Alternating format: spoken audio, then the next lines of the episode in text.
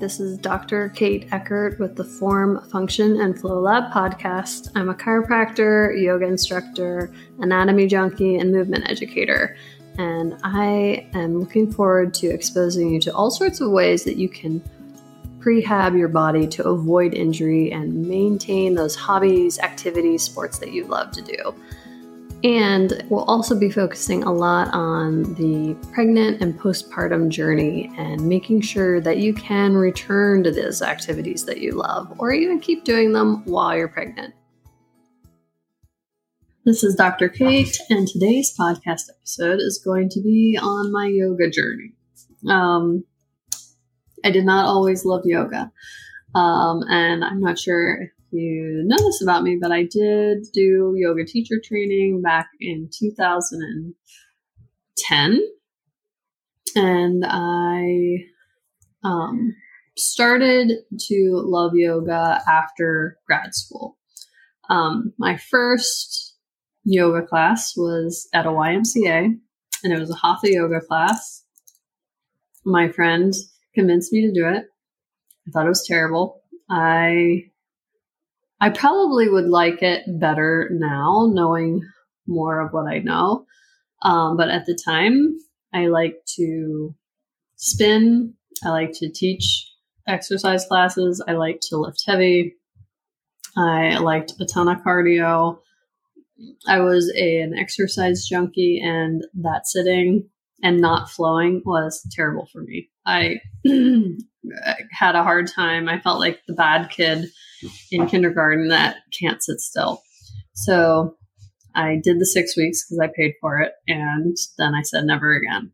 And that was before I went to grad school. So then I went to grad school. I did a ton of heavy lifting, did, you know, spinning, figure competitions, those kind of things. And at that point in my life, yoga to me was very expensive. And I was very intrigued by this hot yoga that I kept seeing. So this was like in 2000 and when would that have been? 2004 through seven.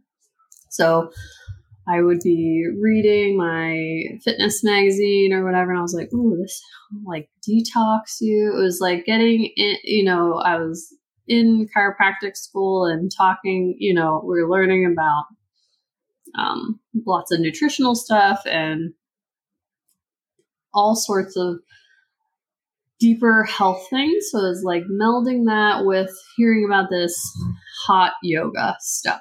And I thought, oh, that would be really cool. Maybe once I graduate, I would try that because it seemed like more of an athletic thing. So once I got out of um, chiropractic school, I started taking hot yoga classes. And it, of course, you like stuff that you're good at, right? Everybody likes stuff that they, comes naturally to them. So I have danced my entire life, all the way through college. I did cheerleading, I did gymnastics. So being super flexible and good at standing on my hands made me really like something that incorporates all those things. Um, so, and I liked to sweat and feel like I had gotten a really good um, cleansing workout out of it. And I loved that in a flow class, a hot yo- the hot yoga classes that I were taking were more vinyasa flows that they linked it up to breath and it was almost like a dance. So I enjoyed that part of it. Super physical, almost like a dance, incorporated tricks to it. Um, and I loved it. And I kept doing it. I moved to Pittsburgh.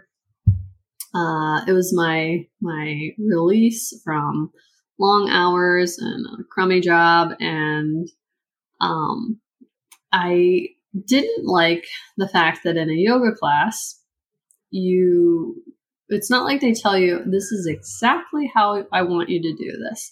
You kind of just look around and occasionally they'll give you cues because the classes that we're going to had a ton of people in them. They don't have time to give every individual like cues on like, okay, you're doing this wrong. You're doing this wrong. And I don't like doing things wrong. I wanted to know exactly how each thing was supposed to be done. So when a teacher training came up, I thought, oh, I really like this and I'd want to get better at it. Um, I don't really have time to teach, but I like this seemed like the it seemed like the best way to get better at it. So I took their teacher training, uh, 200 hour teacher training. I really enjoyed it, and I thought I could definitely use this with my patients. So then I started that process of incorporating the different poses just singularly picked out from the yoga practice and giving it to my patients.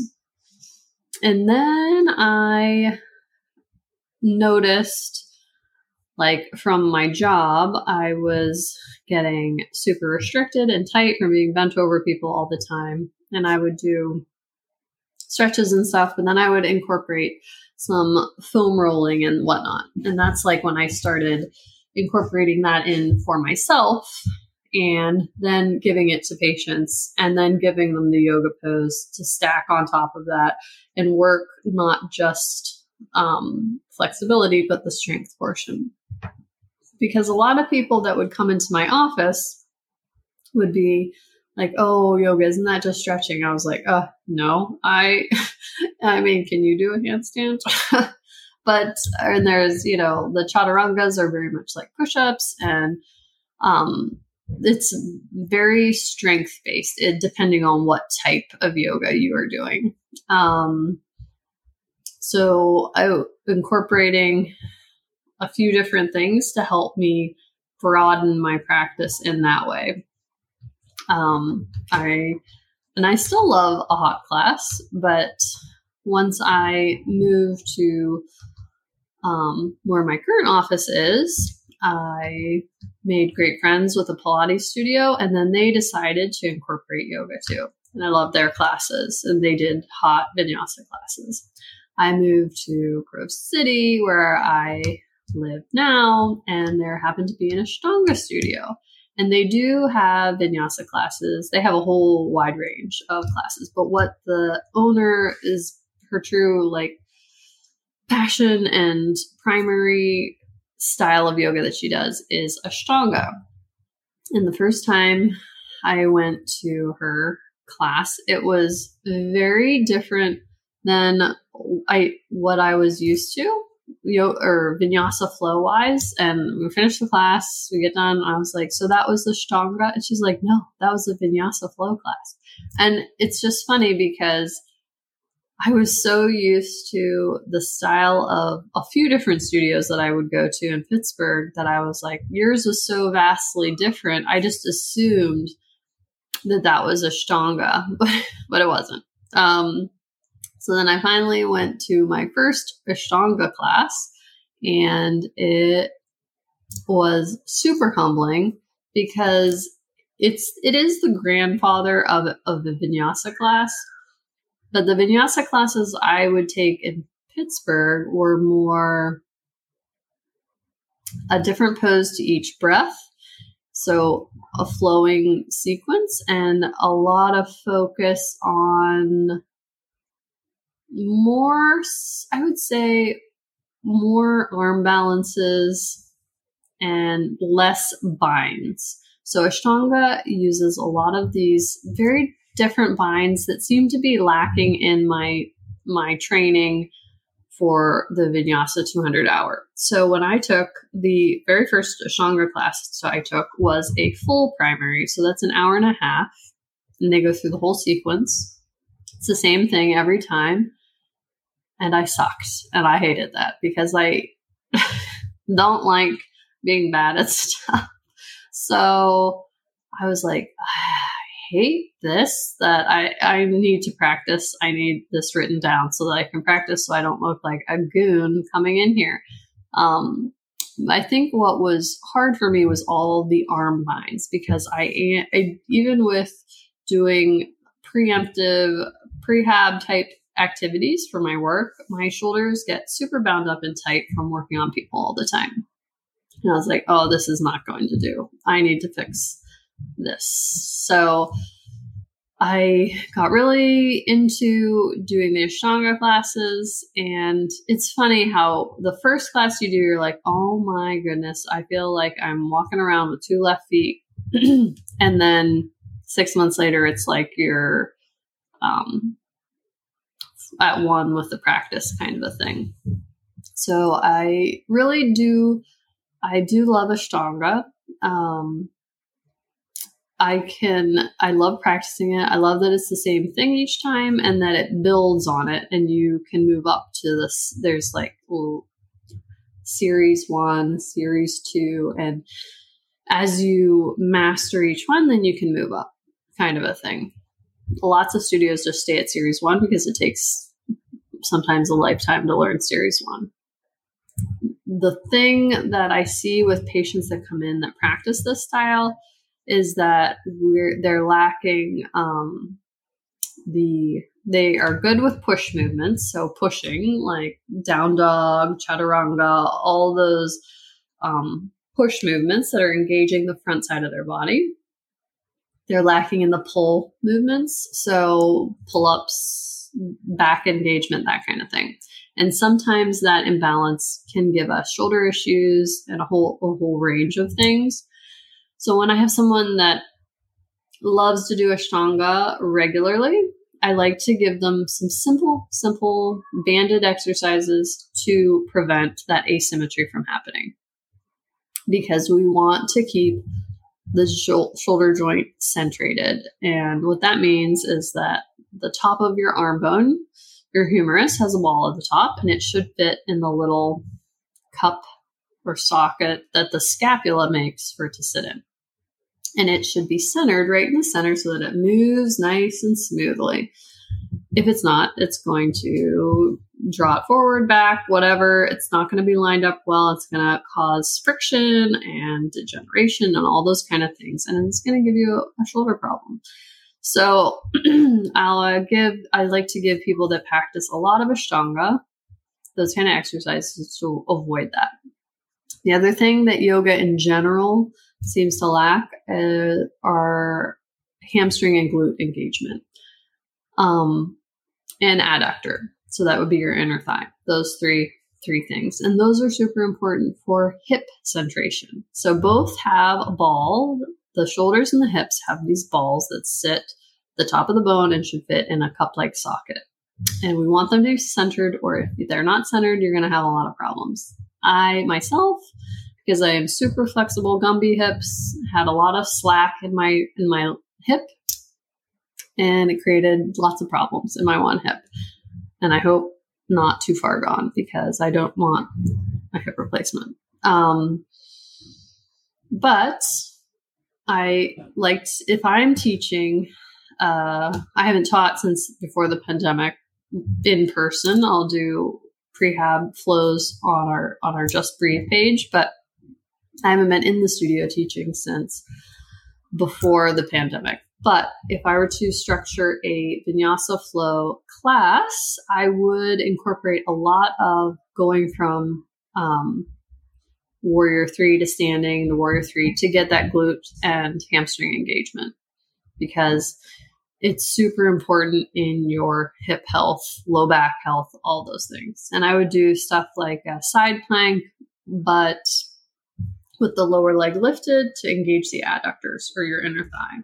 Also, very important in centrating that hip joint. Now, that's how you can make a more balanced body flow in a vinyasa class. But if you're doing Ashtanga, you don't have that, that flexibility or that option because it's the same series each time. So, if you want to be, think of it as like being an athlete, and that's the that's the sport you pick. You've got to do some cross training to prevent injury and it's it's not bad. It's um, you just have to do the prehab to avoid having an injury with that. Um, so I love Ashtanga. It just you can't do all of one thing. You have to keep it a little bit balanced. Um, when I was teaching, I would incorporate these mobility classes that would use um, the yoga tune-up balls and foam rollers, and we would do some mobility. then we would do some yoga poses, a flow of yoga poses to tap into what we had just mobilized, and then we would do some strengthening. And it was almost like doing prehab without people realizing it was prehab.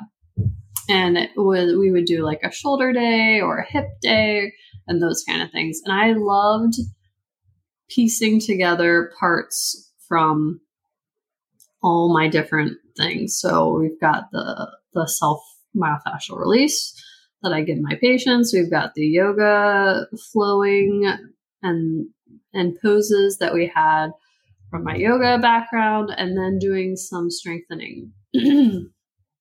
because I find that a lot of times patients are given these static stretches where you just pull on something for a very long time. And passive flexibility is not functional. You want to have active flexibility and strength that you can control, and that gives you mobility. And mobility is what helps us be pain free and injury free. So I liked to incorporate that strength component because I feel like that's what keeps you healthier in the long run. And that is definitely how I feel.